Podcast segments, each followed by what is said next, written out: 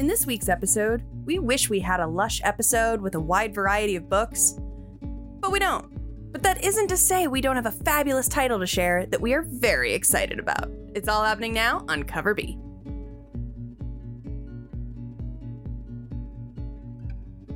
Hey everybody, welcome back to Cover B. Welcome back to Cover B. Sorry for taking some time off. There was some travel that interrupted our ability to record episodes. It's true, and technical difficulties and transportational difficulties. Blah.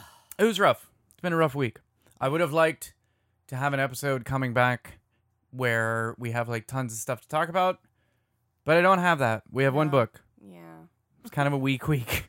So Sorry. get it together, comic book publishers. But Uh, this week we are going to be talking about Spectro. It's a magazine size uh, one shot from Aftershock Comics. Uh, it is written and arted by Juan Doe, and it is an anthology. It is, for all intents and purposes, a sci-fi anthology, but it also is a horror anthology. It's a cool kind of melding of these two things done in Juan Doe's very specific, very amazing art style. Uh, and it tells a few different stories, ranging from a gentleman using an Alexa esque type device to help him lose weight, to a council of planets and their uh, Pluto based mercenary, uh, to, you know, a man seeking to climb the highest peak on Mars, all the way to your typical, like, alien invasion via microorganism kind of thing. Lots of different things covered. Very, very beautiful, very cool book. Tia, what were your thoughts? So this book kicked off with a bang for me. Um, first off, it's all about space, and I love space. And then it's got sci-fi and horror, and you guys know I love horror. I know exactly why you're gonna say this. I just connected it. so the very first story in this anthology is very, very similar in concept and execution as my very favorite short video from the ABCs of Death, which is a Mhm. horror anthology movie where each writer director team got a letter to make a small Little couple vignette. minute horror vignette. And my favorite, favorite vignette from ABCs of Death is a focus on it's a body horror piece and it's focused on body image and societal expectation Mhm. and it's like really gruesome and gory and brilliant and brilliantly done. And I have been heralding that specific vignette for years. And then I'm reading this book and it's right there into it. And I got so excited Mhm. because it's not a concept that's used a lot, but Yeah. it's so effective. You are immediately like, Ugh, and grossed out because it's body horror and it's gruesome and it's messed up. And you're like, no one actually is expected to be like this. But guess what? That's what it feels like when you don't fit societal expectations and weight. And it's amazing. The rest of the book is just as quality and has some really cool bits. I thought you were gonna be like, the rest of the book is just okay. But this part that No, I no, no. connected with, No, no. The rest of the book is also very good. but for me, immediately getting brought in with this very like shock and awe, body horror, like very societally spoken th- thing that I immediately connected with, I was all in on this book. Like, Yeah. hell yeah, let's go. I am so excited. And so I was pumped from start to finish because this book does some really cool stuff.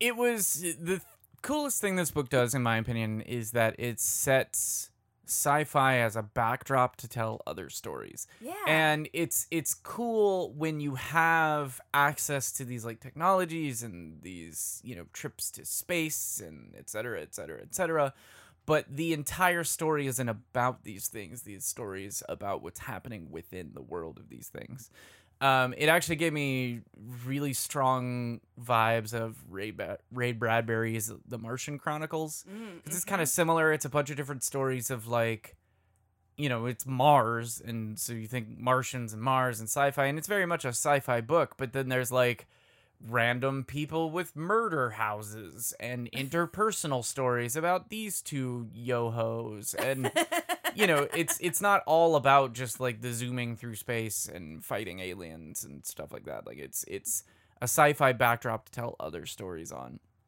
And while sci-fi and horror have melded you know in the past this isn't anything revolutionary there. I think what this book does really well is that it makes it's more grounded horror than what we often see. We often yeah. see like eldritch horror and eldritch beings and cosmic beings and things outside our ability to perceive them. And while the last story does have elements of that, uh, most of the book is just told in kind of a dark sci-fi way. You know, whether it be taking a look at the nature of society and where we're kind of going, or it be just, you know, a random gruesome story about weird, dark stuff in a sci-fi setting. Yeah, this is not a Mars Attacks book type yeah. thing. Like you don't have little green men running around and being your villain. That it's it's much more specific to like societal expectation and things like that. And it mm-hmm. very much pulls from um like you said, kind of interpersonal this is how I feel in my life and this is why I'm doing this thing that I'm doing and then I deal with it and I think that's cool. I yep. really enjoyed that. Yep, and it's beautiful. Yes. It's uh, Juan Doe has done a lot of stuff for AfterShock. He did a uh, Dark Ark.